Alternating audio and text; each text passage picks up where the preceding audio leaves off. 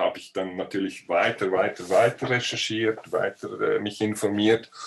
Aber so richtig, richtig hellhörig äh, wurde ich, als es dann so um 2018 begann, wieder mit diesem, also gefühlt aus allen Löchern gegen Bitcoin geschossen wurde. Auch wieder die Staaten, die Institutionen, die, alle, die es besser wissen.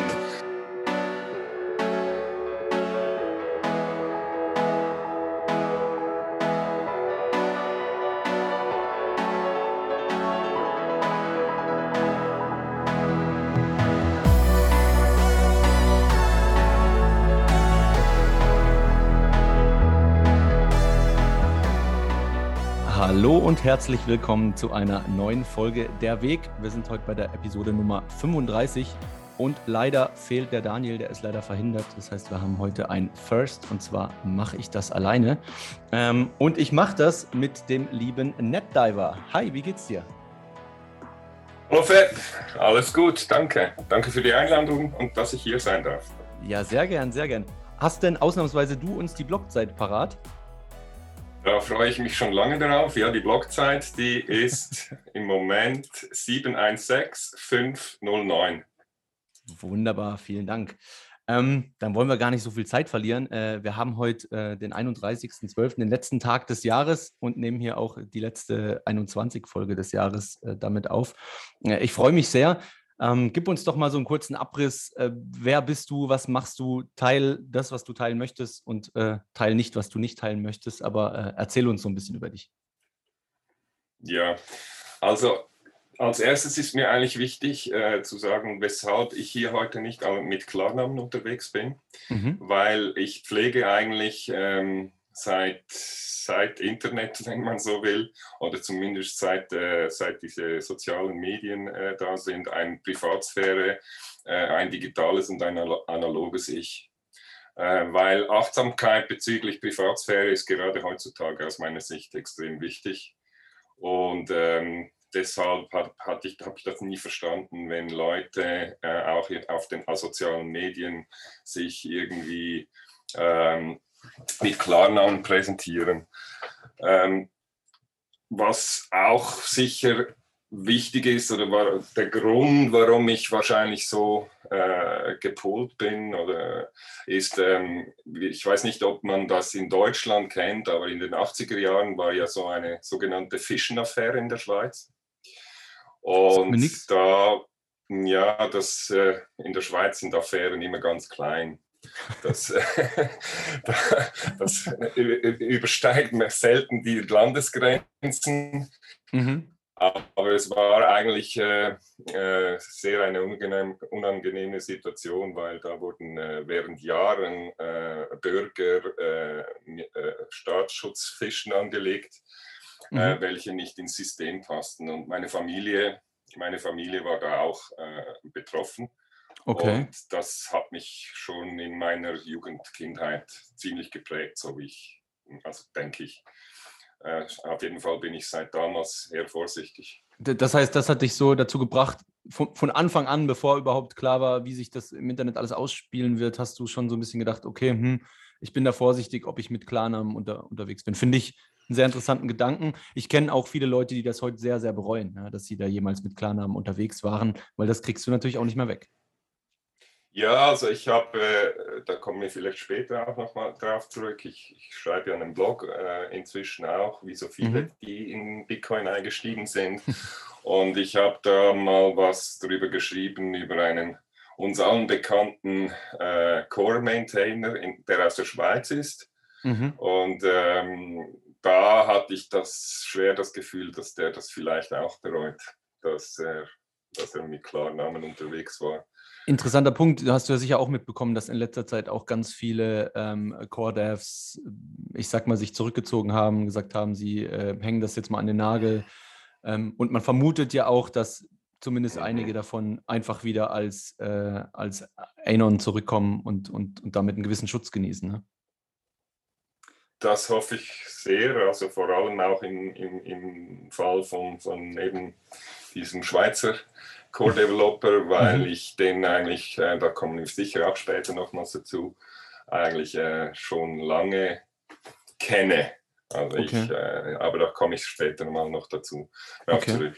Ja, also auf jeden Fall war das Erwachen damals äh, äh, sehr hart, so in meiner Jugend, wenn du irgendwie merkst, dass, in der dass wir sogar in der beschaulichen Schweiz so eine Art Stasi äh, hatten oder mhm. vielleicht, ich sage jetzt mal, eben auch noch haben. Also deshalb ähm, ähm, ja, habe ich einfach dauernd auch darauf geachtet, dass, dass ich mit der Privatsphäre, da wurde ich früher sogar angefeindet, als ich, äh, als ich das bei Facebook zum Beispiel äh, gemacht habe. Da heißt es, ich hätte, ich hätte das, ich hätte die sozialen Medien nicht verstanden, wenn man nicht mit dem Klarnamen reingeht oder so. Aber ja, wie gesagt, ich versuche hier ein wenig Souveränität zu behalten. Und ganz speziell äh, spannend finde ich eben eigentlich auch noch, ich hatte mal einen Lehrgang und da hieß es mal von einem Dozenten, ähm, es sei quasi unmöglich, ähm, sich irgendwie vor diesen Datenkraken wie Google, Facebook und so weiter irgendwie äh, seine Privatsphäre zu schützen. Und da wollte ich eben eigentlich ehrlich gesagt auch diese Herausforderung annehmen. Okay. Und spannenderweise hatte ich vor fünf Jahren, ähm, äh, der Cambridge Analytica ist ja ein Begriff allgemein, mhm. ja. die hat die Präsidenten. Und ähm, da konnte man äh, über sein Facebook-Profil, konnte man so quasi das, das, äh, das Programm laufen lassen von Cambridge, Cambridge Analytica. Mhm. Und da kam dann raus, dass ich äh, überdurchschnittlich intelligent, androgyn und um die 30 sei. Also scheint geklappt zu haben. ja, ja, du kannst ja mal, du kannst ja mal für die Zuhörer, die, die dich ja auch gerade äh, nicht sehen, du kannst ja mal noch äh, bezüglich deinem Lebenslauf vielleicht zumindest das, was du willst, äh, ein bisschen ausschmücken. Also in welchem Altersbereich bist du ungefähr? Äh, was ja. hast du denn so gemacht und so weiter und so fort? Dann, dann kann man sich da ein besseres gerne. Bild machen. Ja, gerne. Also wie gesagt, wer bin ich aus äh, dem analogen Nähkästchen geplaudert? Ich bin ähm, äh, NetDiver, wie gesagt. Äh, ich bin, äh, werde demnächst 54 Jahre alt. Mhm. Ich lebe in der Schweiz. Bin überzeugter Nichtwähler, weil aus meiner Sicht Politiker Opportunisten sind und über ein relativ äh, schlecht ausgeprägtes Kurzzeitgedächtnis verfügen. Äh, abstimmen ja, wählen nein, war schon immer meine, äh, eigentlich meine Parole, weil ja, wie gesagt, also Politik korrumpiert, dafür kein, kein Weg daran vorbei, da bin ich da, da, können wir vielleicht, sorry, ich will dich gar nicht lang unterbrechen, nur da können wir vielleicht einen ganz klitzekleinen Ausflug machen an die Hörer, die das nicht wissen. Ähm, ähm, kann man sich auch gerne mal einlesen. Die Schweiz hat meiner Meinung nach auch in vielerlei Hinsicht einfach eine viel direktere Demokratie. Ne? Einfach aufgrund dessen, dass man zum Beispiel, was sind ich glaube, mit 50.000 Unterschriften kann man äh, irgendwelche Sachverhalte zur Wahl stellen und das ist dann wirklich eine direkte Wahl des Volkes zu irgendeiner Thematik, ne? ohne äh, indirekt ja. über irgendwelche Abgeordneten zu gehen, sondern da kann man sagen, hier, äh, das und das äh, geht uns auf den Geist. Wenn man genug Leute findet, denen das auf den Geist geht, kann man das zur Wahl bringen und dann kann man das auch äh, verändern, ja. Das ist schon sehr, sehr cool. Also das ist was, was genau. ich sehr, sehr schätze und beneide an der Schweiz. Ja, genau. Also das ist wirklich das, äh, ein, ein, ein, ein sehr hohes Privileg und deshalb war es mir auch immer wichtig, äh, eigentlich keine Abstimmung zu, ver zu verpassen, weil man da zwar nur eine Einzelstimme ist und ich sehr oft daneben gelegen bin während den Abstimmungen, aber immerhin habe ich einen habe ich das Gefühl oder kann man als Schweizer das Gefühl haben, irgendetwas direkt äh, beeinflussen zu können. Genau. Mhm, mhm, und nicht seine Stimme irgendjemandem zu geben, der schon nach der Wahl nicht mehr weiß, was er, was er, was er vorher versprochen hat. Ist gerade, finde ich, auch gar kein schlechtes aktuelles Beispiel. Ähm, viele jetzt auch aus der, ich sage jetzt mal, libertären Szene haben ja dann viel diskutiert, jetzt auch vor der Wahl in Deutschland. Äh, soll man denn vielleicht die FDP wählen, damit einfach nur wieder so ein bisschen ähm, liberales oder libertäres Gedankengut da reinkommt und wurden dann auch ganz, ganz schnell enttäuscht, ja, weil da auch mhm. ähm, direkt in den ersten Wochen und Monaten wieder Sachen äh, gemacht wurden, von denen versprochen wurde, dass das gar nicht in die Tüte kommt. Und da fühlt man sich natürlich verarscht, ja, gar keine Frage da habe ich, äh, hatte ich wirklich gerade, ich verfolge das Ganze ja auch ein bisschen über Twitter und so und da, da mhm. haben wir natürlich äh, relativ viele, ich sage jetzt mal, äh, deutschsprachige äh, Ansprechpartner oder wie man das sagen will auf Twitter. Mhm. Äh, und da habe ich ge genauso einen Tweet mal gesehen, äh, ja, er sei äh, extrem enttäuscht jetzt, was da gerade abgehe. Man hätte doch äh, auf Markus äh, hören sollen, der sich ja da quasi geweigert hat, äh, wählen zu gehen, weil er eben genau eigentlich ähnlich gepolt ist wie, jetzt zum Beispiel ich. Mhm. Ähm, und da habe ich nur reingeschrieben, ja, also ist ja keine Überraschung. Äh, und, und eigentlich ist die einzige Lösung, wenn man nicht jedes Mal enttäuscht werden will, eben nicht äh, wählen zu gehen. Es ja, es ist, es ist auf jeden Fall, äh, klar, es ist auf jeden Fall ein, ein diskutabler Sachverhalt, oder? Ich meine, selbst der Markus hat dann äh, auch davor nochmal gesagt, ey, man hat schon einen Punkt, wenn man sagt, ey, die, die Stimme ist sonst irgendwie eine verlorene irgendwo. Das ist schon valider Punkt, aber man hat halt auch gesehen am Ende des Tages, äh, wie du gesagt hast, und ich finde, das, das steht auf jeden Fall und das ist auch indiskutabel, es sind halt Opportunisten. Ja. Es spielt am Ende nur marginal eine Rolle, welcher Partei man angehört, glaube ich. Ähm, ja. Der Anreiz ist einfach so groß, äh, dem, dem nachzugeben, was entweder die Masse einfach fordert oder, oder dem nachzugeben, ähm, was, was dafür sorgt, dass man im Nachhinein nicht für irgendwas irgendwie geahndet werden kann oder, oder man keine Probleme kriegt mit irgendeiner Entscheidung. Ja, ja und auf, auf jeden Fall steht im Zentrum, möglichst wieder gewählt zu werden. Und da spielt es dann eigentlich keine Rolle auch, mehr, ja.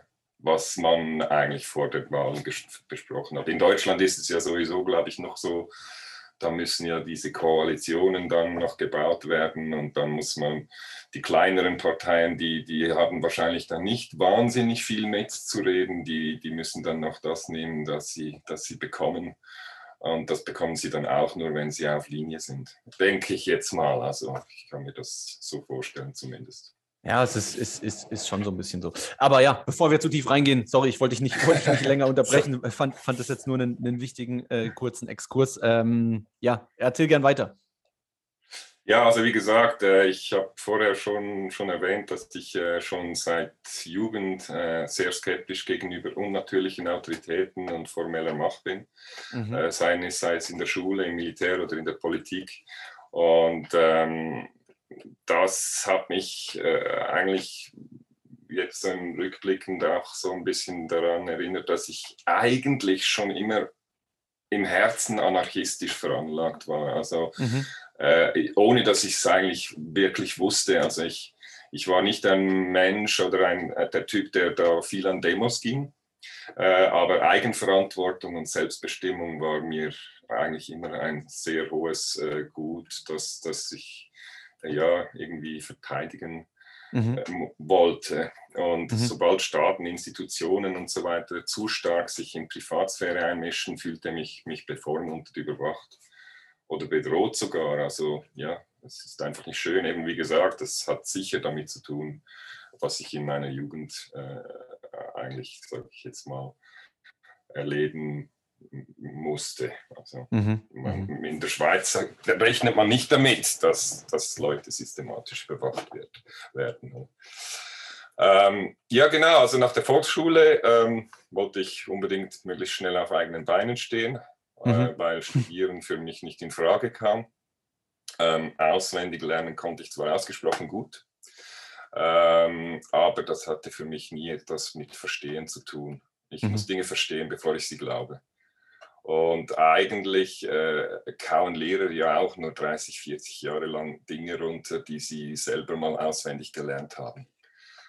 Ähm, ja, beruflich ähm, habe ich mal äh, vor einer gefühlten Ewigkeit äh, eine Schriftsle Schrift Schriftsetzerlehre abgeschlossen. Äh, und davon war ich sogar noch drei Jahre äh, im Bleisatz. Ach krass, also okay. Kann, weiß nicht, vielleicht äh, ob sich die Leute das überhaupt vorstellen können. Also das ist wirklich Bleibuchstaben nebeneinander setzen und dann einen Abzug machen. Ähm, den Beruf kennt man, glaube ich, heute schon gar nicht mehr. Also Setzer, Schriftsetzer. Ich glaube, der, also der wurde eben eigentlich gerade nach Abschluss meiner Lehrzeit äh, abgeschafft. Oh, heftig. Ja. Also ich, gut, heute ist ja, es natürlich genau. irgendwie so, so Buchlayout und Satz, aber ist natürlich alles digital, ja. Krass. Publishing, ja genau. Polygraph, glaube ich, nennt man das auch noch oder so. Aber genau, also das war wirklich äh, eine interessante Erfahrung, äh, dass quasi ich da mit 20 dastand mit einem Job, den es eigentlich gar nicht mehr gab. Aber das, also das ähm, finde ich jetzt super interessant, weil, weil, weil da bist du ja, ähm, äh, vollstens Opfer des freien Markts geworden, ne, sozusagen. Also da kam irgendwie eine Disruption und die hat einfach diesen Job, äh, diesen Job äh, ins, ins, ins Nichts gejagt ja, und einfach eliminiert. Was hast du dann gemacht? Also äh, ja, also ja, also ich hatte, also erstens hat es meinen Wissensdurst oder so erst recht äh, getriggert, mhm. ähm, weil ja, ich meine, wie gesagt, und was ich auch noch interessant finde, äh, jemand hat in, in, dieser Sendung mal gesagt, er sei ein wissensinteressierter Mensch.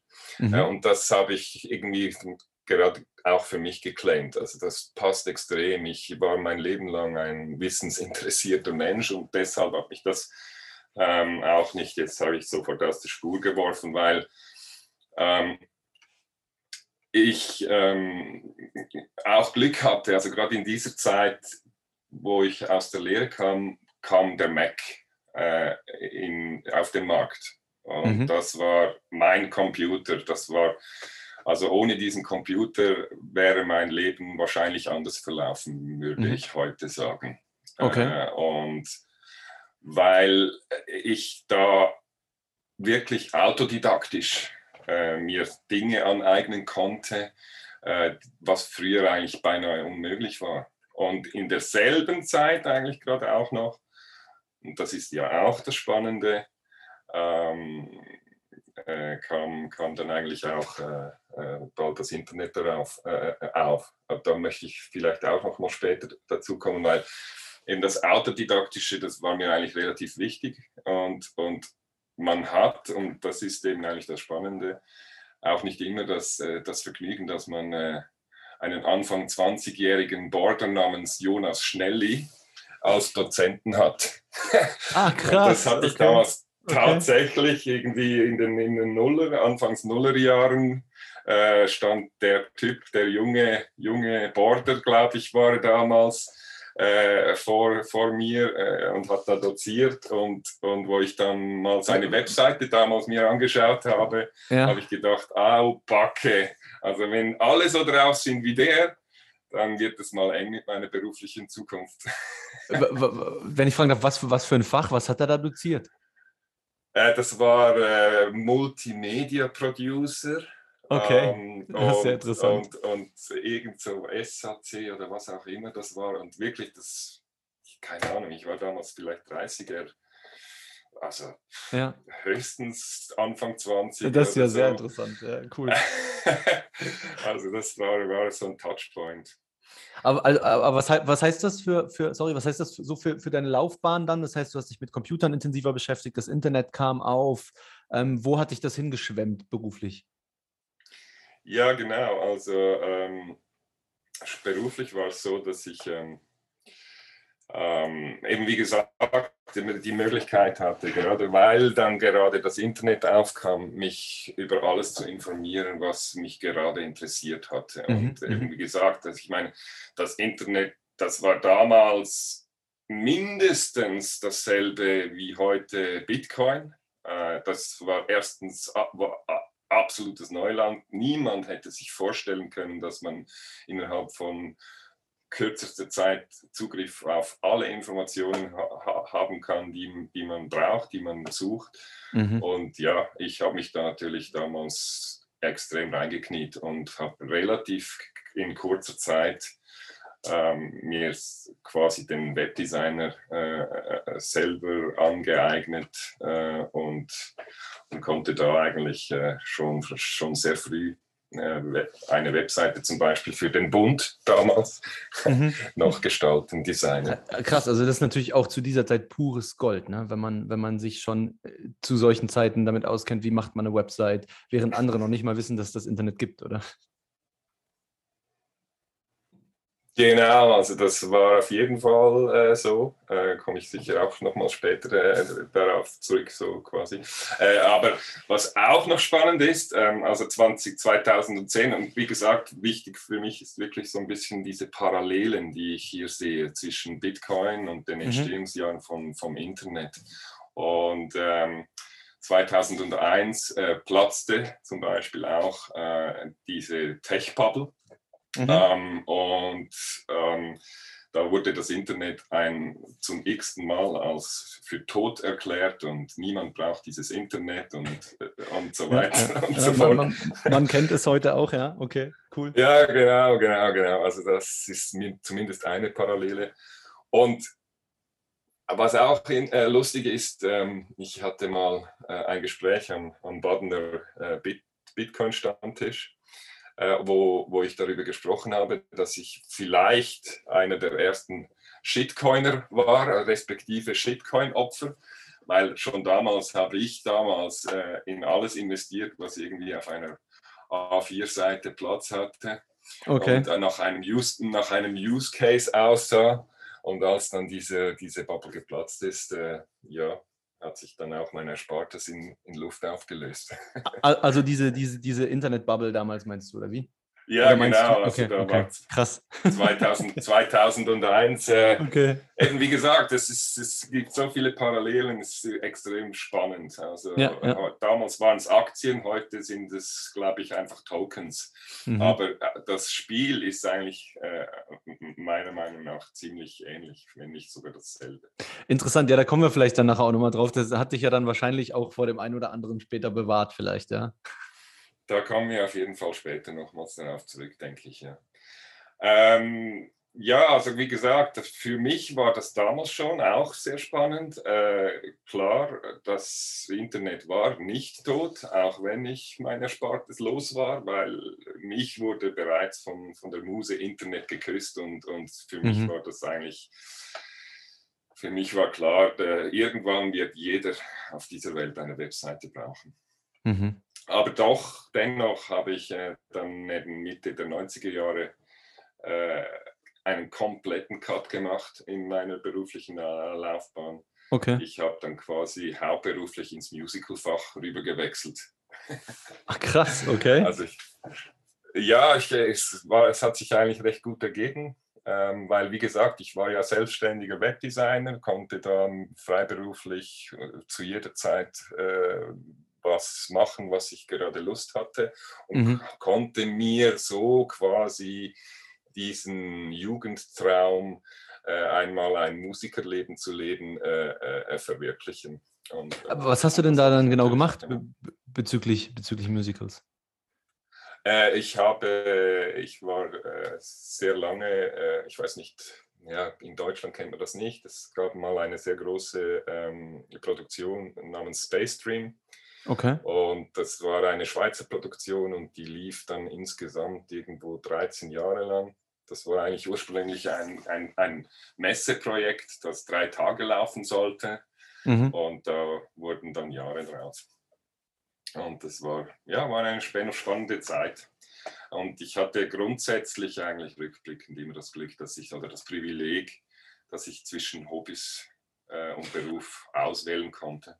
Aber eben, also hattest du da, hattest du da irgendwie die Musik dazu gemacht? Warst du da mit Schauspieler? Was, was war da deine Rolle? Das, das habe ich jetzt noch nicht ganz äh, ähm, mitgenommen. Ja, ich war, ich war Sänger, also Darsteller ah, cool. und Sänger. Ah, das ist ja cool, äh, okay. Ja, genau.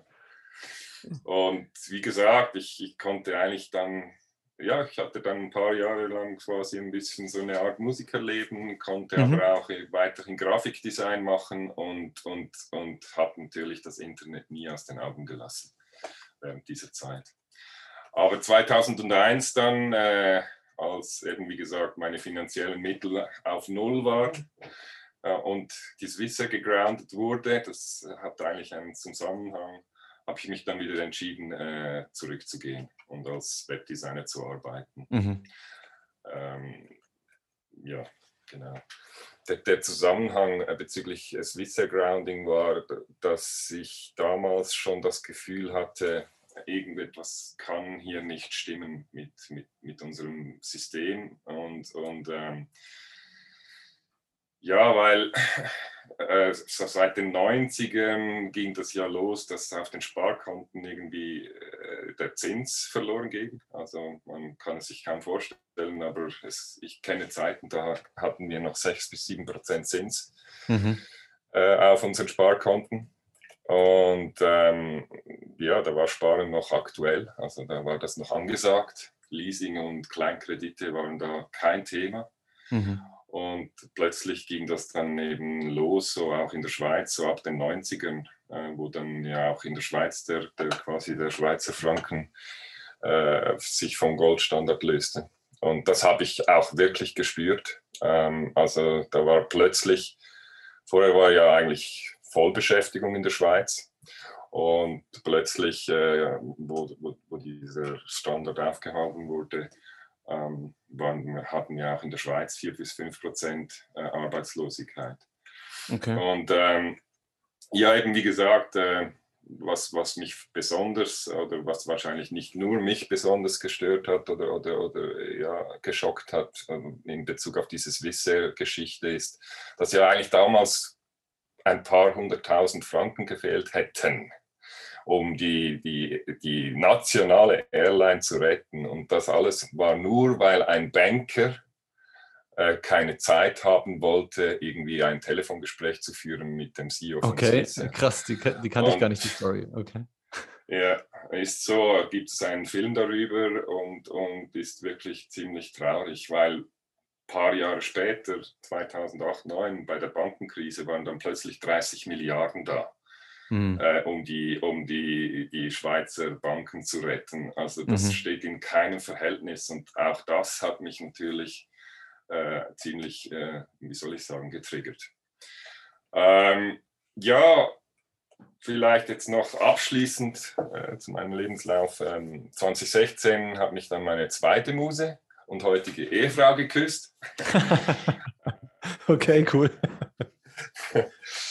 Und äh, ja, heute arbeite ich unter anderem als Business Analyst in der IT, bin noch immer Musiker, äh, begeisterter Taucher, fotografiere, bin Vater eines 24-jährigen Sohnes und 2017 hat dann Bitcoin sozusagen meinen eingeschlafenen Anarchisten wieder wachgeküsst. Sehr schön. Krass, okay. Äh, dann lass uns doch da mal direkt anknüpfen. Ähm, gut, ich, ich, ich glaube tatsächlich, dass das Fundament ist gelegt, warum, warum du ähm, nicht nur auf Bitcoin gestoßen bist, sondern es irgendwann auch verstanden hast. Ähm, erzähl uns da mal ein bisschen was dazu. Wie, wie bist du auf Bitcoin äh, gekommen? Hattest du dieses typische äh, zwei, dreimal vorher begegnet und verworfen oder hat es gleich Klick gemacht? Und, und was war so der, der wirkliche Auslöser, Löser, der, der Triggerpunkt, wo du sagst, ähm, ab da habe ich gedacht, oh wow, das ist was Großes?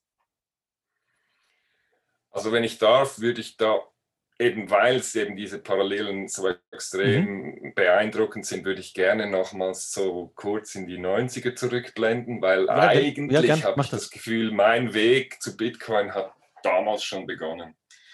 Mhm. Ähm, wie gesagt, ähm, ich sehe hier sehr starke Parallelen bezüglich der Anfangsjahre und ich habe auch so ein bisschen manchmal so ein ungutes Gefühl, dass es, dass es äh, oder Angst oder Bedenken, dass es mit Bitcoin zum Teil ähnlich laufen könnte wie mit dem freien Internet. Äh, das wir heute ja eigentlich auch nur noch äh, aus, auf dem Papier kennen, wenn man, wenn man ehrlich ist. Und ähm, ja, ah, aber vielleicht, ja. mhm. vielleicht ist aber genau Bitcoin auch die Antwort auf diese Fehlentwicklung äh, im Internet. Und das also, also so, du willst so, jetzt darauf so. hinaus, dass, dass du als Gefahr sehen, als Gefahr siehst, dass ähm, es in die Richtung laufen könnte, dass am Ende die Leute zum Beispiel nicht äh, Base Layer Bitcoin und Lightning nutzen, sondern äh, das alles nur via irgendwelchen Börsen und was auch immer und wo dann wieder keiner die Kontrolle drüber hat, äh, wieder keiner seine Keys hält, etc. Darauf willst du hinaus, ne? Okay.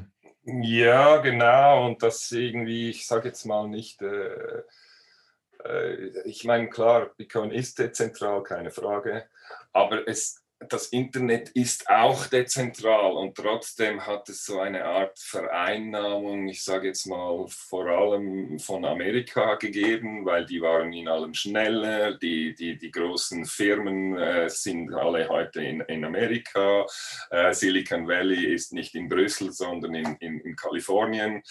Ähm, und solche äh, Tendenzen ja, ich weiß nicht, vielleicht mache ich mir da zu viel Sorgen, aber es wächst alles wieder so in eine Richtung, Richtung Westen. Europa verpennt es wieder mal, wie, wie es damals schon das Internet verpennt hat. Ähm, und dabei bin ich der Überzeugung, dass ähm, dass, ähm, dass es dem Internet gut getan hätte, hätte Europa zum Beispiel früher äh, sei, mhm. auch darin, daran mitentwickelt und, und es wäre nicht, wir hätten jetzt nicht so quasi eine amerikanische Internet-Gesetzgebung, äh, wenn du so willst. ähm, mhm, verstehe. Ja, vielleicht sehe ich das auch ein bisschen zu schwarz, aber, aber das, das ist so, das sind so, so Gedanken, die ich mir halt auch schon, schon gemacht habe dazu. Absolut verständlich. Also ich ähm. meine, das, das weiß man ja nicht, oder? Ähm, klar ist, ist, ist Bitcoin dezentral. Ähm, trotzdem kann natürlich irgendwie können die Jurisdiktion, Jurisdiktionen, die, die irgendwie sich geschickt diesbezüglich anstellen, einen Großteil der Infrastruktur darauf aufbauen. Das ist durchaus äh, möglich, zum Teil sicher berechtigt, oder? Wobei wir natürlich bei Bitcoin äh, das Glück haben, ähm, dass du halt immer diesen Fallback hast, der halt unabhängig ist von jedem, oder? Also du kannst halt es wird immer jeder eine Transaktion tätigen können, ohne dass jemand das verhindern kann. Oder das zumindest muss das das Ziel sein. Aber ja, ich verstehe auf jeden, auf jeden Fall. Auf jeden Fall ist das bei, beim, beim Bitcoin so und die Dezentralität äh, ist wahrscheinlich noch stärker im Code verankert, als das damals äh, beim Internet äh, der Fall war. Darum sage ich ja vielleicht äh, Vielleicht ist ja auch Bitcoin die Antwort auf diese, oder eine Antwort auf diese, ja, ich sage jetzt mal Fehlentwicklung, wie sie, wie sie mhm, im Internet verstehe. stattgefunden hat. Mhm. Also auf jeden Fall war ich äh, anfangs der 90er sicher nicht der Einzige, der, der, der das Potenzial des Internets äh, schon sehr früh erkannte.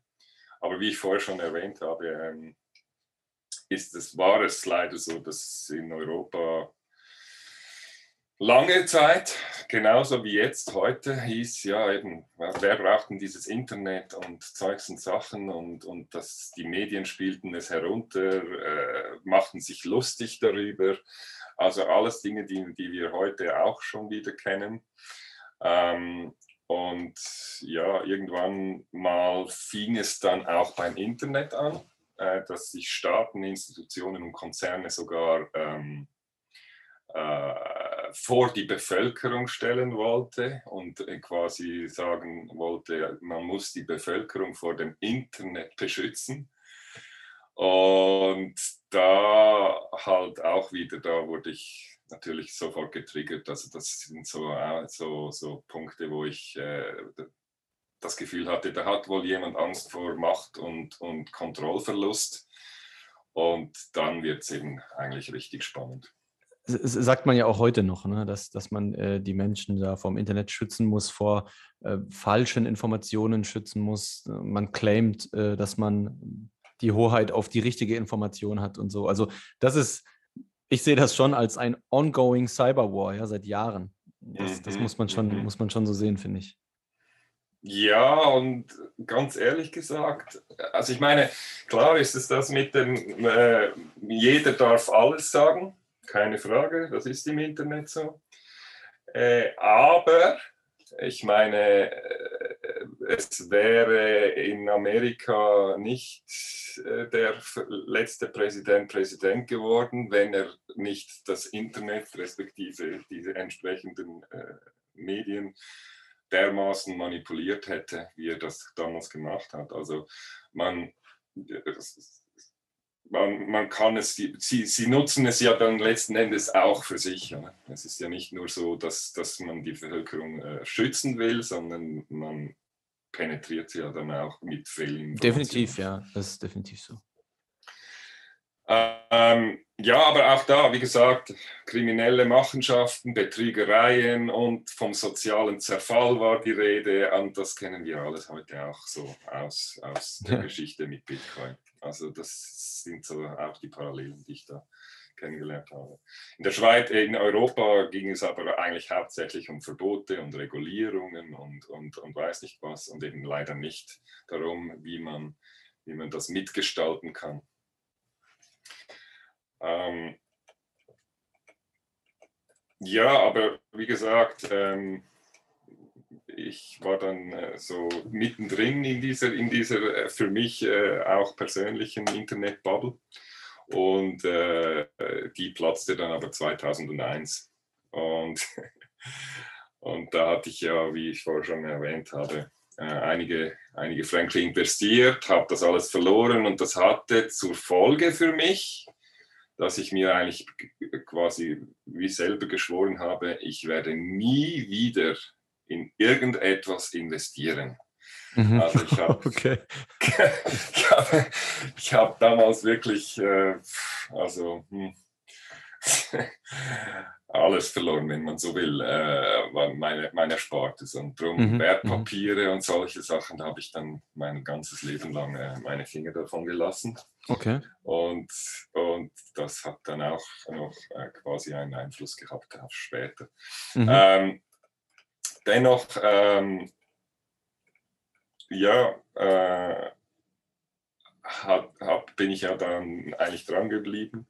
Äh, und das Internet war ja nicht tot. Also es hat im Gegenteil, also eigentlich hat man das Gefühl gehabt, nach 2001 und insbesondere auch nach 9-11 äh, sei, sei, noch, das, äh, sei es erst recht losgegangen. Also als, als quasi, als hätte es einen Boost gegeben mhm. damals.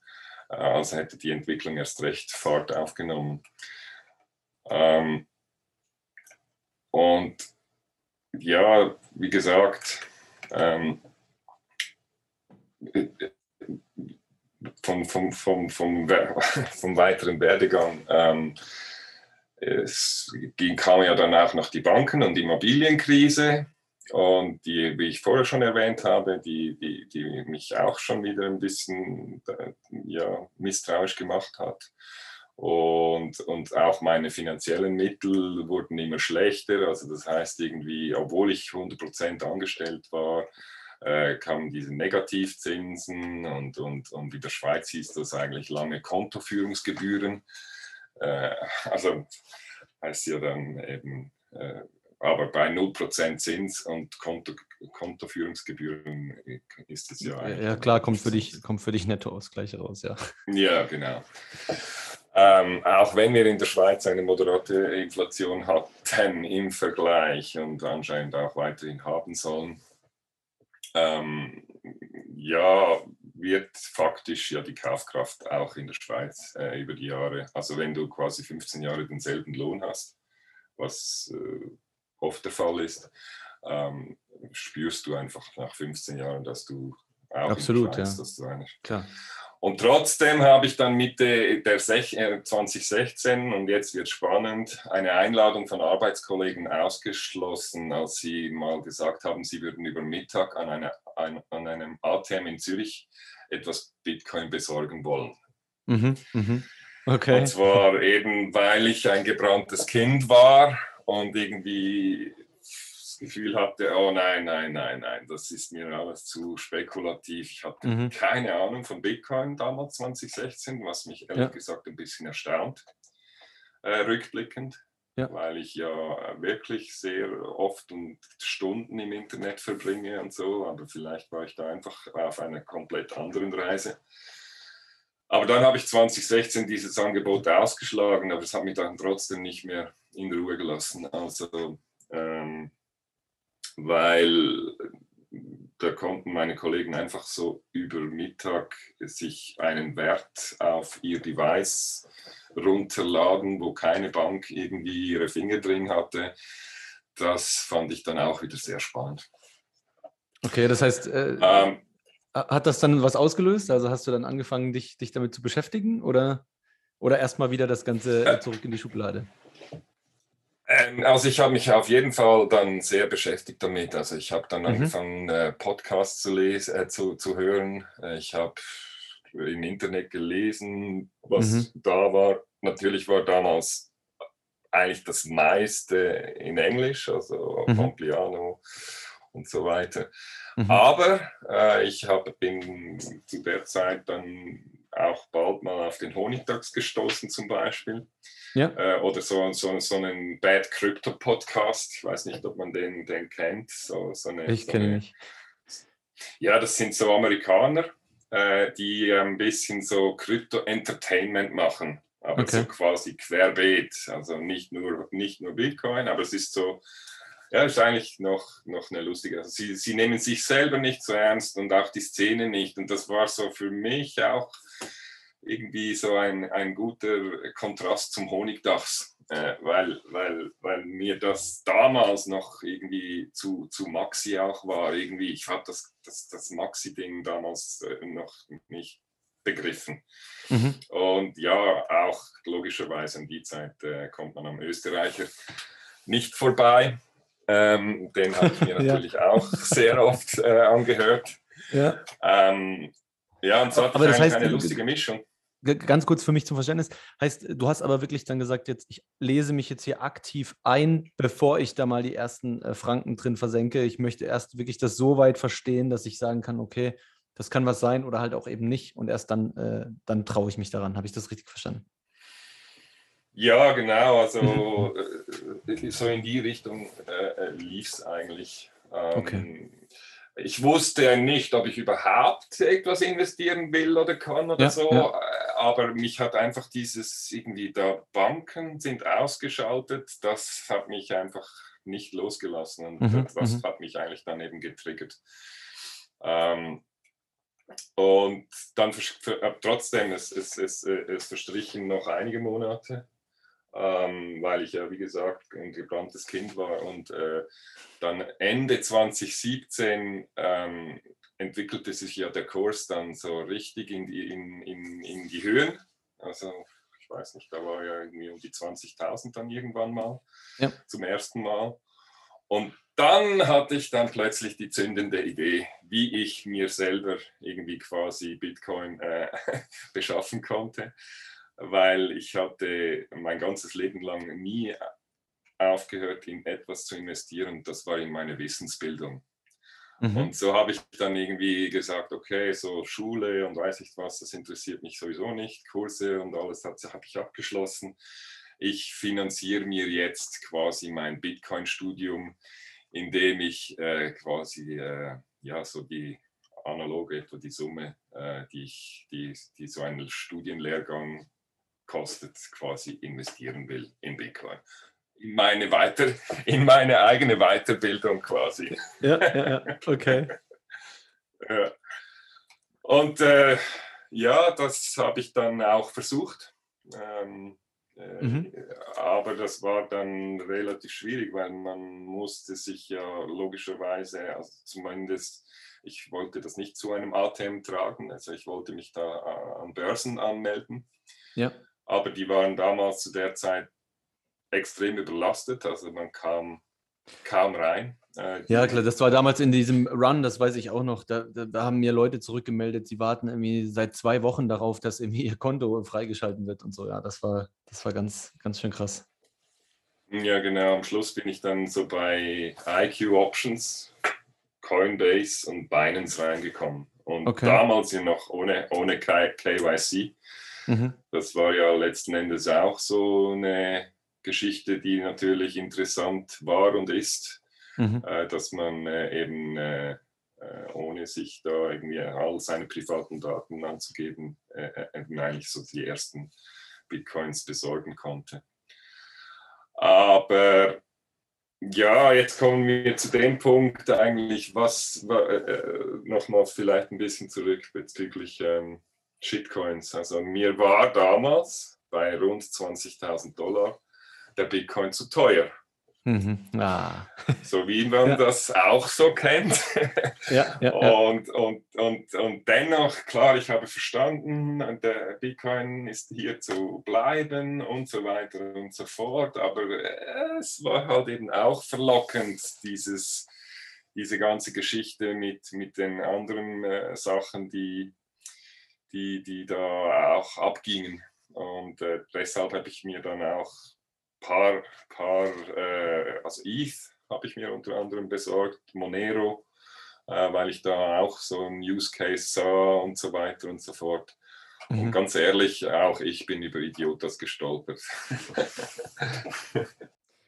Ja, also ich muss sagen, also wer nicht, wer nicht, der zu dieser Zeit irgendwie da drin war, äh, Da muss man schon einen, einen ja. Schritt voraus gewesen sein, um, um, um das schon verstanden zu haben.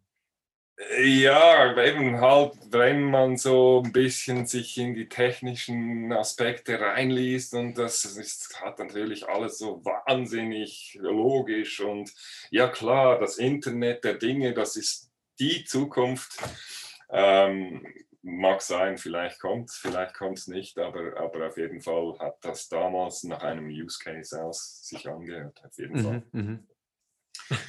ja, und dann war es so wie, wie es eigentlich allen erging damals. Äh, innerhalb von kürzester Zeit rasselte der Kurs und also der Preis überall runter. Und quasi, ich hatte auch da wieder irgendwie, keine Ahnung, über Nacht, wenn man so will, 80, hat sich 80 Prozent meines Schulgeldes in Luft aufgelöst. Vermeintlich. War aber in dem Fall auch äh, gut investiertes Lehrgeld. ja, genau. Also das, äh, das äh, war auf jeden Fall so. Ähm, ich, ich, ich, ehrlich gesagt hat es mich auch nicht sehr äh, beunruhigt, äh, mhm. weil ich doch genügend Satz schon auch äh, eingekauft habe, dass ich wusste, ähm, wenn das so kommt, wie ich mir das jetzt inzwischen auch so zusammengereimt habe mit Bitcoin, dann ist es eigentlich ja nur, kann es ja eigentlich nur eine Frage der Zeit sein, bis ich dann mhm. wieder irgendwann zumindest netter netter bin. Aber natürlich hat es auch ein bisschen am Ego gekratzt. Mhm, mh. Aber äh, gleichzeitig war ich dann auch wirklich zum Langzeithodler, äh, äh für, für, für, ja, wie sagt man es, ähm, verurteilt. Ja. Ähm, aber äh, ja, wie gesagt, ähm, das, äh, das äh, habe ich dann eigentlich auch in Kauf genommen. Vielleicht hat mich das auch ein bisschen davor dann bewahrt, zu sagen, ja, ich gehe jetzt rein, ich komme jetzt raus, ich gehe jetzt rein, ich komme jetzt raus. Mhm. Also dieses also ganze das heißt, irgendwie Bitcoin Trading oder so. Ja, das, das, das heißt im, im, im Prinzip, du bist wirklich voll in dieser Bubble rein, hast äh, voll die, den, den, den Crash nach unten mitgemacht und hast dann aber für dich ähm, so gesagt, hey, okay, nee, ich halte das erstmal.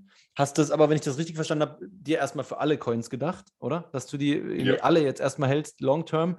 Ja. Ähm, vielleicht können ja. wir nochmal ganz kurz dann ähm, einen Abriss machen. Was ist dann von da bis heute äh, passiert? Ne? Also wie, wie, wie sah dann dein, dein Weg aus, äh, nachdem du jetzt Bitcoin begegnet bist, äh, den ersten Crash direkt mit, mitgemacht hast? Ähm, wie sah da der Weg aus? Wie konntest du den, den Shitcoins den Rücken kehren oder konntest du überhaupt? Und, und was ist sonst alles passiert? Was hat das alles ausgelöst? Ja, also ich, eben wie gesagt, zum Glück auch, ehrlich gesagt, habe ich mir damals gesagt, ja, okay, es ist eine Investition in meine Bildung. Mhm. Und die Bildung war ja mit diesem Crash nicht abgeschlossen, äh, sondern eigentlich ja. das Gegenteil. Also mhm. ich musste ja das Versprechen mir gegenüber auch ein bisschen wahr machen. Ich konnte mhm. jetzt nicht irgendwie einfach 80 Prozent von meinem Studiengeld einfach so wegblasen und dann sagen, okay, und jetzt bin ich enttäuscht und jetzt mache ich nichts mehr. Mhm. Ich habe ja, ich wollte ja eigentlich immer mehr und immer mehr lernen über Bitcoin und wie das funktioniert und so weiter. Und, und der schnelle Reichtum äh, war, war mir sowieso von Anfang an eigentlich nicht wirklich das Thema äh, bei mhm. Bitcoin. Ähm, was vielleicht noch wichtig war, ich musste natürlich mein Umfeld und vor allem meine damalige Freundin äh, etwas beruhigen und ihr dann sagen, weißt du, ich, ich, ich habe ja noch nichts verloren, solange ich es nicht verkauft habe. ähm, dass es dann aber äh, doch zwei, ja, über zwei Jahre ging, bis ich dann wieder netto netto bin, äh, war dann manchmal nicht ganz so einfach zu erklären. Und mhm, mhm. deshalb musste ich ihr ein und da kommen wir sicher später auch nochmals zurück, ähm, ein Versprechen ablegen. Ein, äh, äh, und zwar, dass ich, äh, dass ich äh, nicht mehr in Bitcoin investieren werde. Aber was, was heißt, kommen wir, was heißt, kommen wir später darauf zurück? Also äh, ja. erzähl das gerne. Es, es, also, es, geht ja um, um, um von damals bis heute. Also erzähl gerne, was, was, was ist da passiert? Ja gut, da mache ich mal kurz den, den, Sprung. Ja. Also es ist so, dass ich eben mir das, dieses Versprechen ableg, abgelegt habe, weil ich auch ein bisschen ein schlechtes Gewissen hatte. ähm, ja, ja. Und Ja, dann war ja so, dass sich der Bitcoin irgendwie erholt hat und dann bei 9000, 10.000 Pipapo stand und ich eben nicht mehr investierte, weil ich ja immer noch im Minus war. Und im März, glaube ich, 2020 war es dann. Da ist er ja nochmals runter auf rund dreieinhalbtausend. Mhm. Und da bin ich während Stunden vor dem Bildschirm gesessen und meine Finger haben gezittert und ich habe gewusst, ich müsste jetzt eigentlich, ich muss, ich muss rein jetzt, aber ich habe dieses Versprechen abgelegt und ich habe es dann eben leider nicht getan. Okay. ja gut, ich meine, ist ja auch okay. Du hattest das immerhin, ihr hattet das so abgemacht, dann ist, ist einfach. Ja, genau. Mhm, genau, okay. genau, genau. Also es hat den Vorteil, dass ich heute, heute jetzt äh, wieder größeren Freiraum genieße. Äh, ich konnte, ich habe es natürlich auch nicht ausgelassen, dass ich es ein, zweimal erwähnt habe, was uns mhm. da durch die Lappen gegangen ist. Mhm. Äh, und ja, jetzt inzwischen vertraut sie mir und ich glaube auch inzwischen Bitcoin äh, mehr. Also okay. Ich habe natürlich auch, cool. Äh, ich habe auch mit dir immer wieder äh, Gespräche darüber geführt und inzwischen äh, da greife ich vielleicht auch etwas vor, äh, vor allem als nachdem ich mit dir den, den Film Human Bee angeschaut habe. Ähm, ist sie also, ja, jetzt kommt sie langsam auch so auf den Geschmack. Also die, die, die, diese ganzen Dinge hinter Bitcoin beginnen sie inzwischen auch wirklich zu interessieren. Das ist doch gut. Also und, und, und um das, äh, dein Kommentar dazu beantworten, du greifst überhaupt nicht vor. Also es geht ja jetzt gerade um diese Zeit von von damals bis äh, jetzt, der heutige Tag, wo du hier sitzt. Äh, und, und da gehört das auf jeden Fall dazu. Genau, also wie gesagt, wenn ich äh, quasi nach diesem, nach diesem Crash ähm, äh, habe ich dann natürlich weiter, weiter, weiter recherchiert, weiter mhm. äh, mich informiert. Aber so richtig, richtig hellhörig äh, wurde ich, als es dann so um 2018 begann wieder mit diesem, also gefühlt aus allen Löchern gegen Bitcoin geschossen wurde. Auch wieder mhm. die Staaten, die Institutionen, die, alle, die es besser wissen. Äh, und das, äh, das kam mir, wie gesagt, vor äh, wie mit Spatzen auf, auf Kanonen. Also dann wurde es dann wirklich richtig interessant, weil das habe ich ja alles in den 90ern schon bereits äh, mhm. mitbekommen und erlebt. Und was aus dem Internet geworden ist inzwischen, wissen wir ja alle. Ja. Also für mich ist das eigentlich immer so ein, so ein, äh, ja, so ein Trigger. Immer wenn sich äh, Machtzentren, wie auch immer man das nennen will, extrem aus dem Fenster lehnen und etwas bekämpfen wollen, dann ist es dann muss man erst recht hinschauen. Wollte ich gerade sagen, da muss man vielleicht ein bisschen tiefer reingucken. Okay, und ähm, wie, wo hast du dir dann, äh, du hast vor Podcasts schon, schon genannt gehabt, wie ging es da weiter mit Materialsammlungen, äh, Wallets, was auch immer? Wie, wie hast du dich da, wie hast du dich da eingearbeitet? Ja, also äh, was, was das vielleicht auch noch so ein Meilenstein war, war dann so diese, wo ich in irgendeinem äh, Podcast, ich weiß jetzt nicht mehr genau in welchem, ähm, 2018 von diesem Not Your Key is Not Your Coin äh, Tag äh, gehört habe. Okay. Äh, da, da habe ich, das hat mir natürlich logischerweise eingeleuchtet. Das ist ja ein Key-Feature von Bitcoin. Und da wollte ich, da wollte, da wollte ich das mal versuchen, äh, mit diesem, mir eine wirklich eine Hardware-Wallet äh, anzulegen. Das war damals noch ein Ledger äh, und keine Bitbox, würde ich gerne noch, auch noch mal etwas dazu sagen. ja, dann sag doch. Ähm, also man, man, ahnt, man ahnt es. Äh, auf jeden Fall war es damals noch ein Ledger. Ähm, und im März 2018 habe ich dann mit zittrigen und schwitzigen Händen meine erste äh, Bitcoin-Ether-Transaktion auf den Ledger gemacht. Mhm. Und das war so auch so ein, also ich glaube so das war wirklich so ein typisches erste Mal, äh, Szenario. Also mhm. das vergisst man, glaube ich, nie. also ich glaube, jeder Bitcoinista oder Bitcoiner äh, wird sein erstes Mal nicht vergessen, oder? Oder ja, sehe ich ja. das falsch? Nee, nee, definitiv. Das, das, das ist schon so. Cool. Ja. Aber was, was wolltest du dann sagen bezüglich, äh, bezüglich der Bitbox? Ähm, ja, weil. Ist da zufällig was passiert, was dich vom Ledger weg, weggebracht hat, oder wie? Ja, also ich meine, ich bin erstens sowieso erst über euch äh, dann später äh, draufgekommen. Äh, okay. Das äh, war ja schon lange oder äh, relativ lange äh, euer, euer Sponsor und ich habe dann mich, mir das ein bisschen näher angeschaut. Mhm. Und habe dann auf der, auf der Webseite gesehen, dass schon wieder dieser Jonas Schnelli in meinem Leben auftaucht. Sehr ähm, und das war eigentlich, wenn ich so, so sagen will, äh, sogar jetzt das dritte Mal. Also vor 15 Jahren während diesem Studium oder während mhm. dem Studiengang.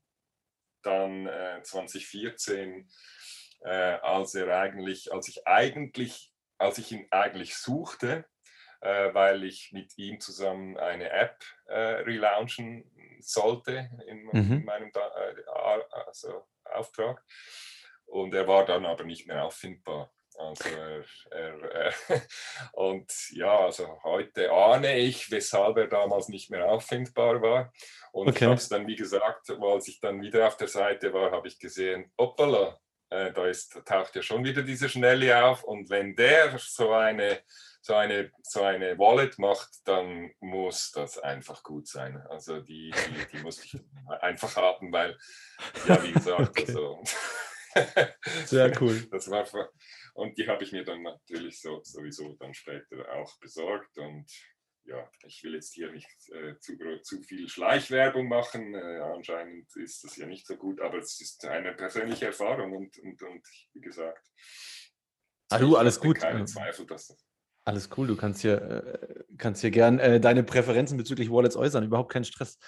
Ähm, sehr interessant, ich finde es auch sehr, sehr witzig, wie, wie oft du da dem Jonas durch Zufall äh, begegnet bist. Äh, das ist schon sehr, sehr cool. Wirklich, wirklich spannend. Also ich wäre wär froh gewesen, ich hätte ihn erreicht irgendwann. Vielleicht ja. hätte er mir damals schon was über dieses, dieses neue Projekt gesagt, wo er wahrscheinlich da schon mittendrin steckte. Aber äh, auf jeden Fall ist es sehr spannend, ja. Ist wirklich lustig. Ja, wer weiß, wer weiß. Was ist denn, ähm, also wenn, wenn, wir jetzt mal, falls es nicht noch äh, irgendwie andere, andere Stories gibt, wenn wir jetzt mal äh, etwas vorspulen von hier 2018 äh, mhm. zu heute, was sind die Sachen, mit denen du dich heute beschäftigst in, bezüglich Bitcoin? Welche Sachen konsumierst du? Was hörst du, was liest du? Was, was sind gerade die, die Rabbit Hole-Gänge, wo du sagst, die gucke ich mir gerade an, die verstehe ich noch nicht gut genug, die will ich besser verstehen? Also ich bin äh, inzwischen komplett da drin und mhm. wie es allen geht, äh, hunderte von Stunden äh, investiert. Äh, also meine, mein Schullehrgeld hat sich auf jeden Fall schon längstens äh, äh, bezahlt gemacht. Mhm. Ähm, ich habe dann in der Zeit eigentlich auch angefangen, mein eigentlich hat es so angefangen, ich, so mein persönliches Wissenswiki aufgebaut. Ich habe mhm. begonnen, darüber zu, selber zu schreiben, aber ehrlich gesagt, vor allem äh, für mich, äh, damit ich irgendwie quasi, wenn ich mal wieder auf Quellen zurückgreifen will, äh, weiß, ah, okay, ich kann hier mein quasi äh, Lesezeichen wieder mal nach vorne holen und so weiter mhm. und so fort. Mhm. Ich bin dann auf Markus im Turm gestoßen und dann logischerweise später äh, dann auf euch. Äh, habe mir natürlich alles durchgehört. Oh, krass, okay, bis heute, cool. was ihr da produziert habt. Das ist ja, ja. wirklich sehr spannend und, und, vor allem einfach super zu beobachten, wie das auch gewachsen ist, wie, wie immer mehr Content äh, auf verschiedenen Seiten dazu kam. Also eigentlich, wenn man, ich sage jetzt mal, deutschsprachig sich informieren will, so breit wie es irgend möglich ist, kommt man an, an, an, euch nicht vorbei. Punkt. Das ist ganz klar so. Also, das, das ist doch schön Job. zu hören, ja. danke. Super Job, danke. Cool. Und dann habe ich mir natürlich die, die, die, die Hörbuchfassung vom Bitcoin-Standard okay. reingezogen. Mhm. Ähm, und was auch noch spannend war oder ist, ich in einem Interview habe ich, hab ich äh, Study Statikus ähm, mhm. äh, mal gehört über, sein, über Full Notes und so weiter und so ja, fort, ja. wie wichtig das ist, Full Notes zu betreiben. Und da wollte ich mir, äh, weil mir seine Argumente so eingeleuchtet haben, äh, wollte ich mir äh, gleich seinen Raspberry Bolt äh, konfigurieren. Also das, äh, weil halt, wie gesagt, das, das mehr, mehr Don't Trust Verify geht ja dann nicht. Und das ist ja eigentlich der Grund, warum ich äh, in dieses Rabbit Hole eigentlich so richtig eingetaucht bin. Oder? Sehr cool. Also, das heißt, die Node läuft auch, ne? Haben wir ja vorher auch schon. Ja, genau. Und, und, Sehr cool. Ja, dank, dank der und die Anleitung von Stadia, also ich kann es jedem nur empfehlen. Mhm. Äh, die ist dermaßen gut und einfach, leicht nachvollziehbar äh, zu, zu machen. Also das ist längst keine Atom, Atomphysik mehr. Also das, das kann man, wenn man ein bisschen Geduld, ein bisschen Zeit mitbringt, kriegt man das hin, wenn man kein Techie, auch wenn man kein Techie ist. Und es hilft halt fürs Verständnis. Ja, also an dieser also Stelle möchte ich vielleicht. Ja, sorry. An dieser Stelle möchte ich mich vielleicht auch noch bei Stadi bedanken. Also zum einen, äh, weil er mich ab und zu äh, supportet hat. Äh, und äh, zum anderen, ähm, ja, ähm, ich habe ihm schon länger mal ein Bierchen versprochen, weil er hat mich eben wie gesagt supportet und er hat mich auch auf den Badener Bitcoin Stammtisch gebracht. Mhm. Ähm, und und äh, ich würde ihm dann auf jeden Fall mal eins ausgeben, wenn wir uns da mal persönlich kennenlernen. Sehr cool. Um, die, die, diese Linksammlung, die du, die du vorher genannt hattest, du hattest auch mal noch einen, einen Blog erwähnt. Ähm, den können wir auf jeden Fall in die Shownotes packen, oder? Ja, gerne, auf jeden Fall, ja. Also, ja, das also, das ja genau, also vielleicht für, für wer ist inzwischen dieser, dieser Blog? Ich versuche eigentlich diese Nische 50 plus irgendwo abzuholen. Mhm äh, weil es, weiß nicht, ob das überall so ist, aber in der Schweiz habe ich das Gefühl, ist es speziell schwierig, äh, diese Generation irgendwie für, für das Thema Bitcoin äh, zu begeistern. Äh, entweder weil sie natürlich all die Vorurteile äh, haben und pflegen, die man so über die Mainstream-Medien hört, aber zum anderen vielleicht auch, weil es meiner Genera weil meine Generation noch von, von dieser Zeit profitieren konnte, als der Schweizer Franken eben noch sehr solide war und ist. Ich wollte gerade sagen, ich glaube, dass es traurigerweise und ironischerweise ist genau das der Grund, dass gerade in der Schweiz äh, die etwas ältere Generation natürlich mit im Verhältnis gutem Geld aufgewachsen ist, sogar viele davon gutes Geld in Anführungsstrichen besser verstehen. Oder ich glaube, die meisten älteren Schweizer wären sogar für eine Golddeckung des Frankens. Ne? Und genau das sorgt eigentlich dafür, dass sie was ganz Neues dann ausschließen, oder? Weil, weil überhaupt, es ist ja absolut unvorstellbar, dass das irgendwie besseres Geld sein könnte, weil sehr mhm. volatil, ähm, mhm. absolut unklar, ob sich das durchsetzt und so weiter und so fort, oder? Und das, ich mhm. verstehe das schon, dass da vielleicht sogar mehr Respekt herrscht, als, als das in anderen äh, Ländern der Fall ist.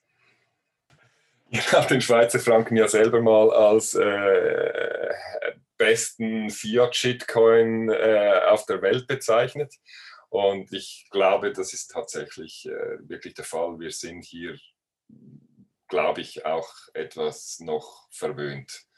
Äh, um, um, wirklich, also der Need in der Schweiz ist sicher noch nicht so hoch. Vor allem für meine Generation, aber was ich spüre, und das ist eigentlich die, die ja, ich wollte, ich wollte nur sagen, eben, also äh, Saifedin äh, analysiert das, hat das auch im Bitcoin-Standard schon analysiert, geht da nochmal genauer drauf ein im, im Fiat-Standard, ähm, den es ja jetzt auf Englisch schon gibt.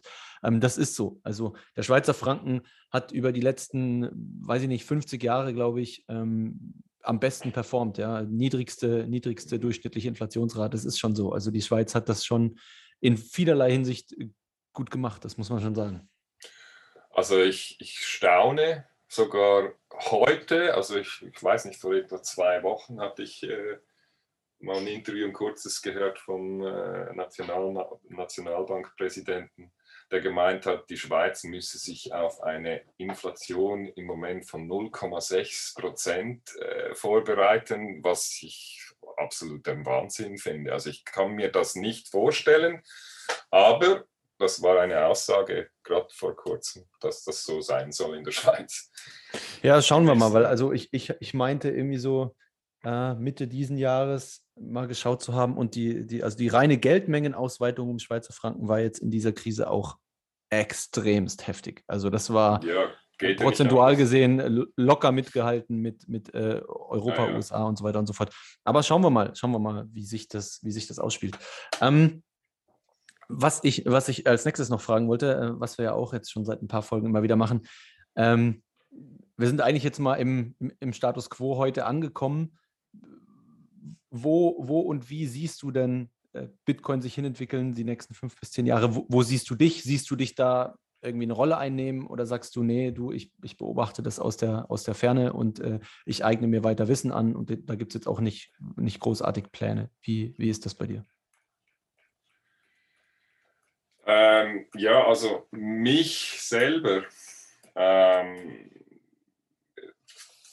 also ganz ehrlich gesagt finde ich es schade, dass ich eben nicht eigentlich so in der üblichen äh, Zielgruppe um die 30 bin. Hm. Äh, weil okay. wenn das der Fall wäre, würde ich mich zu 100% irgendwie Bitcoin zuwenden wollen. Also ich würde sehr gerne mhm. hier irgendwie auch äh, aus professioneller Sicht äh, daran teilnehmen können oder teilhaben oder was auch immer. Aber äh, ich, äh, ich werde auf jeden Fall wahrscheinlich kleinere Brötchen backen. Also ich werde ich werde sicher weiter äh, mich mit meinem eigenen Full Note beschäftigen. Mhm. Ähm, ich werde ähm, mich versuchen, weiter in Lightning reinzuknien. Ähm, das wiederum finde ich äh, sehr spannend. Vielleicht kann ich da später auch noch mal was dazu sagen, weil äh, ich, ich, das ist, äh, vielleicht übersteigt das dann irgendwann mal auch meine technischen Skills, weil mhm, dieses mhm. ganze Rebalancing und so weiter und so fort, das hat sich mir noch nicht wirklich erschlossen. Das ist für mich nicht wirklich intuitiv. Ich, ich habe zumindest das, schon mal Reiter Lightning zum Laufen ja. gebracht, aber pff, ja. Nee, das ist auch was, das äh, das wird mit der Zeit kommen. Das wird technisch so abstrahiert werden, dass man sich da überhaupt nicht mehr drum kümmern muss. Also das ist ganz klar. Da ist man jetzt sehr, sehr tief drin, wenn man sich damit beschäftigt. Das, das ist schon so. Ähm, Unbedingt, ja, vielleicht ja. bin ich da auch ein bisschen zu früh dran, keine Frage, so für ein, so quasi für einen Tech-Dummy. Aber, aber irgendwie muss das in die Richtung gehen. Also ich habe, was ich schon mal geschafft habe, ist irgendwie so eine, eine Connection zu, zu, zu Yokos BTC Paywall, damit ich mir da seine, seine mhm. Artikel mhm. äh, freischalten kann. Solche Sachen sind habe ich schon versucht und jetzt ist ja auch irgendwie Mastering the Lightning Network rausgekommen. Vielleicht mhm. tue ich mir das auch noch an. Aber wie gesagt, ähm, äh, ja, ich möchte mich einfach da ein bisschen noch sicher mehr schlau machen. Vielleicht kann ich da mal auch mal Leute beraten. Ähm, äh, sich selten dann eben auch Full Notes anzulegen und so weiter, weil ich finde, das ist auch ein ganz wichtiger Punkt. Das, das sehe ich ähnlich wie, wie Stadi und alle. Ja. Ähm, äh, da kam mir jetzt auch eben gerade so ein Gedanke, weil du gesagt hast, ähm, äh, du wärst gerne in deinen 30ern und ähm, um da mehr mitzumischen. Ich glaube, es gibt genug Bedarf. Also ich könnte mir zum Beispiel einen Podcast vorstellen, äh, bei dem man sich eben mit Leuten der älteren Generation unterhält und sozusagen wie einen Argumentationsaustausch macht, äh, wieso vielleicht Bitcoin gar keine schlechte Idee wäre, wieso das auch ein gutes Geld ist. Ich kann mir sehr gut vorstellen, wie du gerade angedeutet hast, dass solche Leute eine Beratung in diesem Bereich brauchen. Also ich sehe da auf jeden Fall äh, Nischen, Nischen, in denen man sich ähm, positionieren kann. Aber cool, äh, finde ich gut. Das heißt, du, du, bist auch, es geht ja, geht ja vielen so bei der Weg, äh, dass die, dass die gerade vor allem, wenn sie so leicht äh, technisch angehaucht sind, dass sie sich mit, mit Lightning intensiv äh, beschäftigen. Ähm, finde ich gut. Also ich glaube auch, da, da ja. wird tatsächlich die nächsten Jahre einiges, einiges, einiges kommen. Wunderbar. Ja, hast, du, hast, du, gerade so, sonst noch was äh, zu dieser Thematik? Weil wir sind, wir sind, jetzt schon knapp, knapp über einer Stunde. Ähm, okay. Ich, ich, ich habe noch ein zwei, ein, zwei Fragen, aber wenn du willst, wenn du gerade noch irgendwas dazu loswerden willst, äh, schieß los. Ja, einzig allein, dass ich denke schon, dass es jetzt im Moment extrem äh, wichtig ist. Dass, äh, also ich denke, es ist so eine Frage des Timings, äh, dass, dass mhm. äh, Bitcoin und Lightning äh, wirklich sehr breit in der Bevölkerung äh, ver verankert und verteilt, weil es kommen jetzt ja langsam aber sicher so die, die, die sogenannten CBDCs äh, und wenn die da sind, das wird ganz bestimmt nochmal ein richtig harter Fight, weil erstens werden die in der Anwendung extrem einfach sein. Man, wir sollen ja unser Geld möglichst schnell loswerden und, und, und, und, und das muss in den Anwendungen extrem einfach sein.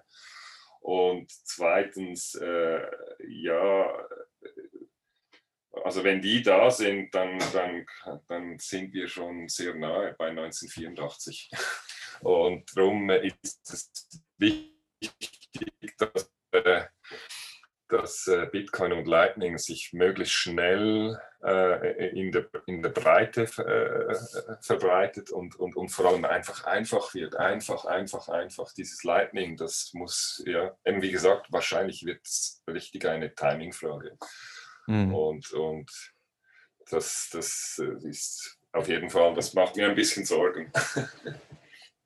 Ja, auf jeden Fall. Also das, das, das ist schon so. Ähm, ich sehe auch eine sehr, sehr große Gefahr in einem global verbreiteten äh, CBDC-System. Ja, das ist, du kommst dann da nicht mehr raus. Und das ist, ähm, da können sich die Zuhörer auf eine bald erscheinende äh, Sonderfolge auch nochmal freuen. Da geht es auch teilweise darum.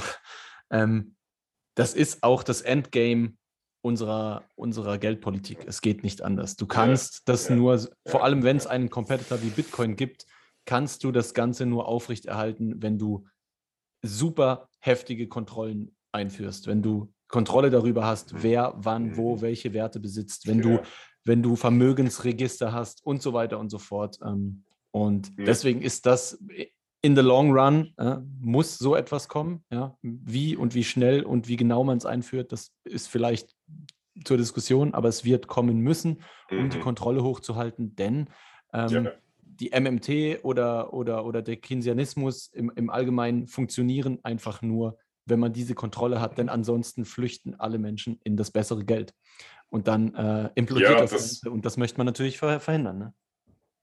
Ja, und das Schockierende an der ganzen Sache ist ja, dass ich auch bei euch irgendwo in einem Interview schon gehört habe, dass anscheinend äh, der digitale Yen von den europäischen Zentralbanken bereits als, als gutes Vorbild irgendwie angeschaut wird. Und also dann, dann sehe ich dann schon Black Mirror relativ äh, nahe. Absolut, ja, absolut. Also ich meine, es ist sowieso schockierend faszinierend, ähm, wie sich die letzten Monate und Jahre die Sicht auf China äh, von vielen in Europa gedreht hat. Von, oh nein, das ist ja so schlimm und totalitär zu, ach, guck mal hin, ja. wie gut das da alles funktioniert. Ja. Und, in der ähm, Politik, ja. Ja, die, die, die, die Leute scheinen ähm, ein ein absolutes Kurzzeitgedächtnis zu haben. Ja, das ist mhm. total verrückt. Also was wenige Monate her ist, ähm, das ist nie gewesen und was aktueller Stand ist, das ist der Status quo. Naja, ja. wie, wie auch immer, um, um jetzt nochmal die Kurve zu kriegen, kommen wir doch zur, zur vorletzten äh, Frage. Wie gesagt, äh, von dir, du hast selbst einen Blog schon gestartet. Ich nehme an, das wird großer Teil davon sein. Ähm, aber wie handelst du das so im Allgemeinen in deinem Umfeld? Was empfiehlst du als Ressourcen? Wo schickst du Leute hin? Unterscheidest du vielleicht sogar, je nachdem, was für Typen von Menschen das sind, wo du sie hinschickst? Hast du da irgendwie gewisse Vorgehensweisen oder nimmst du das einfach, wie es kommt und diskutierst mit Leuten über die, über die Thematik?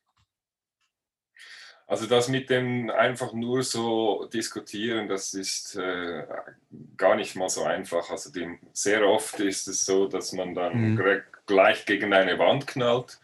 Und das äh, ja, habe ich inzwischen ein bisschen aufgehört. Also ich dränge mich den Leuten nicht mehr auf, äh, mhm. weil ich finde, irgendwie, ihr müsst das alles, weil wenn ihr euch etwas Gutes tun wollt, dann beschäftigt euch bitte so schnell wie möglich mit Bitcoin. Aber wenn Leute auf mich zukommen, und man weiß es ja inzwischen in meinem Umfeld, dass ich da relativ tief drin bin, mhm. dann äh, habe ich, ist vor allem eigentlich, und das habe ich dann auch wieder so in, ja, bis vielleicht 40 maximal habe ich herausgefunden, dass ich die Leute hier in der Schweiz über das Thema Sparen rankriege. Also das mhm. heißt, ich hatte zum Beispiel letztens äh, ein Gespräch mit einem Arbeitskollegen, der, äh, den habe ich dann mal gefragt, äh, wie es denn bei ihm so aussähe bezüglich Bitcoin. Und er hat mir dann geantwortet, ja, er hätte äh, im Rahmen seines Studiums hätte er auch schon damit Kontakt gehabt, aber er würde sich nicht trauen, er hätte das Gefühl, es sei zu teuer und so weiter und so fort. Und dann habe ich ihm gesagt, weißt du was, ähm, ich würde dir jetzt anraten, äh, diesen, einen, einen Bitcoin, also du, du bist ja Vater von einer Tochter geworden und mach hier doch ein Bitcoin-Sparkonto schmeißt mhm. da irgendwie äh, jede Woche irgendwie 50 Schweizer Franken drauf. Äh, da hast du eigentlich nichts zu verlieren. Äh, das kannst du jetzt heute äh, super machen. Äh, ich habe da auch einen Artikel drüber geschrieben bei, über Pod, Pocket. Mhm. Habe gesagt, er soll sich das anhören. Äh, sich eine Bitbox beschaffen und, und quasi diesen, diesen äh, Sparplan über, über äh, Pocket anlegen. Und dann hat er das gemacht, ist total begeistert. Dann habe ich ihm dann des Weiteren natürlich den Standard äh, empfohlen, äh, Mises Karma 21. Ich glaube auch noch ähm, äh, äh, die, die, die Gigis 21 Lektionen. Ja, ja. das sind so die perfekten Einstiegs- äh, Dinge, also vielleicht nicht jetzt unbedingt den Standard, ich habe natürlich die Reihenfolge eingehalten, mhm. aber, aber, aber äh, ja, das sind sicher Sachen, äh, die ich, die ich äh, empfehle. Und jetzt natürlich äh, seit neuestem ähm, Human Bee, äh, habe ich ja vorher schon mal erwähnt, ein absolut geniales Machwerk und der wirklich vieles tun wird fürs Onboarding. Also ist super ist der jetzt äh, rausgekommen, weil, wie gesagt, ich habe zum Beispiel meine Frau auch des Längen äh, äh bearbeitet. Äh, aber da, wo ich dann mir den Film angeschaut habe, habe ich gesagt, den muss ich mit dir schauen. Und wir haben ihn zusammen geschaut und sie hat hat, ich habe ihr richtig angemerkt, jetzt, jetzt ist irgendwie der Groschen gefallen. Mhm. Ähm, und ähm, ja, äh, eben Arte-Doku cool. Und so weiter und so fort. Ja. Bitcoin Debbie, Bitcoin trifft Debbie äh, und, und, und auch Anita Posch zum Beispiel möchte ich vielleicht auch noch speziell erwähnen, weil, mhm. weil das halt, äh, zwei äh, Podcasts von Frauen sind äh, über Bitcoin und, und äh, da wird da sogar also quasi äh, für, von Frauen für Frauen, weil ja Frauen eigentlich sehr untervertreten sind nach wie vor, weil sie wahrscheinlich meistens Angst vor dieser technischen Komponente haben und mhm. so weiter und so fort, die ja eigentlich bei Bitcoin nicht wirklich eine Rolle spielt. Also man muss ja am Ende des Tages nicht, genau. nicht verstehen, äh, um es zu begreifen. Das ist ja bei, bei allen Technologien so. Ne? Gigi sagt das immer so schön. Irgendwie. Ich habe auch keine Ahnung, wie ein Smartphone im Detail funktioniert, ja, aber ich nutze es und, und das funktioniert. Ähm, nee, äh, super, und, super, ja. finde ich gut. Ich, ich packe auch den äh, Human Bee ähm, Link, das YouTube-Video, packe ich auch nochmal hier bei uns äh, von der Episode in die Show Notes. Wer es noch nicht gesehen hat, unbedingt angucken und wenn es euch gefällt, unbedingt empfehlen. Schön. Vielleicht habe ich noch etwas. Und zwar eigentlich würde ich auch bezüglich Lightning etwas, ähm, etwas empfehlen können. Und irgendwie ist mir bei, dabei in, in, den Sinn gekommen, das wäre ja vielleicht auch ein Format noch für euch. Irgendwie sowas Lightning für Dummies oder so, weil äh, mhm. ich, ich weiß nicht, weil weil ich glaube, es ist wirklich wichtig, dass diese Adaption, dieses, dieses, dieses Verständnis, wie ich meinen Kaffee vielleicht um die Ecke bezahlen kann oder wie ich den Bäcker, ich, ich sage jetzt auch wieder, den, den, Bäcker Lutze, irgendwie so ein Terminal in, in, in, in, in die Backstube stellen kann, wo er, wo er, wo er über Lightning Zahlungen, das ist alles noch nicht so einfach. Ja, vielleicht gibt es da oder vielleicht hast schon, du mir einen Tipp. So, ja. Das ist, das ist schon so. Aber ich, ich glaube, also wir haben ja ein, ein, ein, paar Folgen, wo wir Lightning ein bisschen intensiver beleuchten, wobei ich die, glaube ich, die meisten sehr technisch sind. Ich meine, bin aber nicht sicher gerade, dass es beim Jonas bei Bitcoin verstehen ähm, ein, zwei gute Folgen, also Einsteigerfolgen zum Thema gibt. Ähm, aber ich weiß es gerade aus dem FF auch nicht. Du hast schon recht. Also ich meine, Lightning ist natürlich jetzt auch noch nicht wirklich alt. Ne? Das wird schon kommen mit der mhm. Zeit, mehr Content. Äh, aber da, da gebe ich dir recht. Das ist auch für mich persönlich, wenn ich mit Neulingen, also Leuten, die sich gerade erst für Bitcoin interessieren, da, darüber rede, dann ist es schon schwer genug, überhaupt zu erklären, was Bitcoin ist, wie das funktioniert. Und dann muss man gleich noch einen drauflegen und sagen, äh, ah, und übrigens, ja, auf dem nächsten Layer kannst du so und so. Und dann ist meistens die Kapazität schon ausgeschöpft ja, ja, für den genau. Tag. Darf ich vielleicht noch zwei Sachen sagen, die ich eigentlich auch noch wichtig finde? Also das ja. eine ist äh, die 24 wichtig, wichtigsten Regeln der Wirtschaft finde ich wirklich ein sehr gutes Buch, wenn man sich ein Beste Ökonomie-Einsteigerbuch, ne? Ja, also, ja, ja kann ich, extrem, stimme ich zu. Das, also das ist so irgendwie, man liest was alles schieflaufen könnte in der Wirtschaft und mhm. begreift beim Lesen, was schon bereits wieder schief läuft. Also ja, also unbedingt. Und es ist und es ist ja auch wieder nicht irgendwie auf extrem technischem Niveau, sondern einfach ein, ein gut zu verstehendes Buch. Und als letztes vielleicht noch, und das hat nicht direkt was mit Bitcoin zu tun, aber 1984 äh, kommt mir auch immer wieder in den Sinn. Also ich würde den Leuten raten, vielleicht dieses Buch zum ersten Mal zu lesen oder wieder mal. Absolut, also kann ich bei beidem absolut zustimmen. Ähm, und zu 1984 würde ich gerade noch äh, Farm der Tiere dazu nehmen. Ja, gerade jetzt, äh, ja. wer das liest, mhm. Ähm, äh, es ist für mich verblüffend, wie man, wie, man, wie man das so gut, so gut in Geschichten verpacken konnte und wie treffend es in vielerlei Hinsicht ist, äh, lange vor einem technologischen Zeitalter, also bei, bei 1984. Das ist schon verrückt. Ja. Kann ich also beides ja. auch un, uneingeschränkt ähm, empfehlen. Ja, ja. Cool, sehr gut. Ja, ja dann komm, kommen wir doch zur, zur letzten und legendären Frage. Ich bin schon gespannt, äh, was du hast, ob du was hast. Ähm, irgendwann gehen den Leuten sicher die, die originellen Sachen aus. Scha schauen wir mal, wann das passiert und ob wir dann die Frage langfristig ändern. Aber was ist Bitcoin für dich? Ja, ich weiß nicht, ob das schon gekommen ist, aber eigentlich Spielt doch keine Rolle, wenn. Ist, äh, ist mein, mein Satz quasi, Bitcoin ist es wert. Äh, und zwar ist, es, ist Bitcoin es wert, dass wir uns mit ihm, für ihn und auch mit uns auseinandersetzen. Ähm, ich habe das Gefühl, dass die noch viele Leute da draußen nicht verstanden haben, was für ein Geschenk Bitcoin ist und mhm. wissen den eigentlichen Wert von Bitcoin einfach nicht zu schätzen.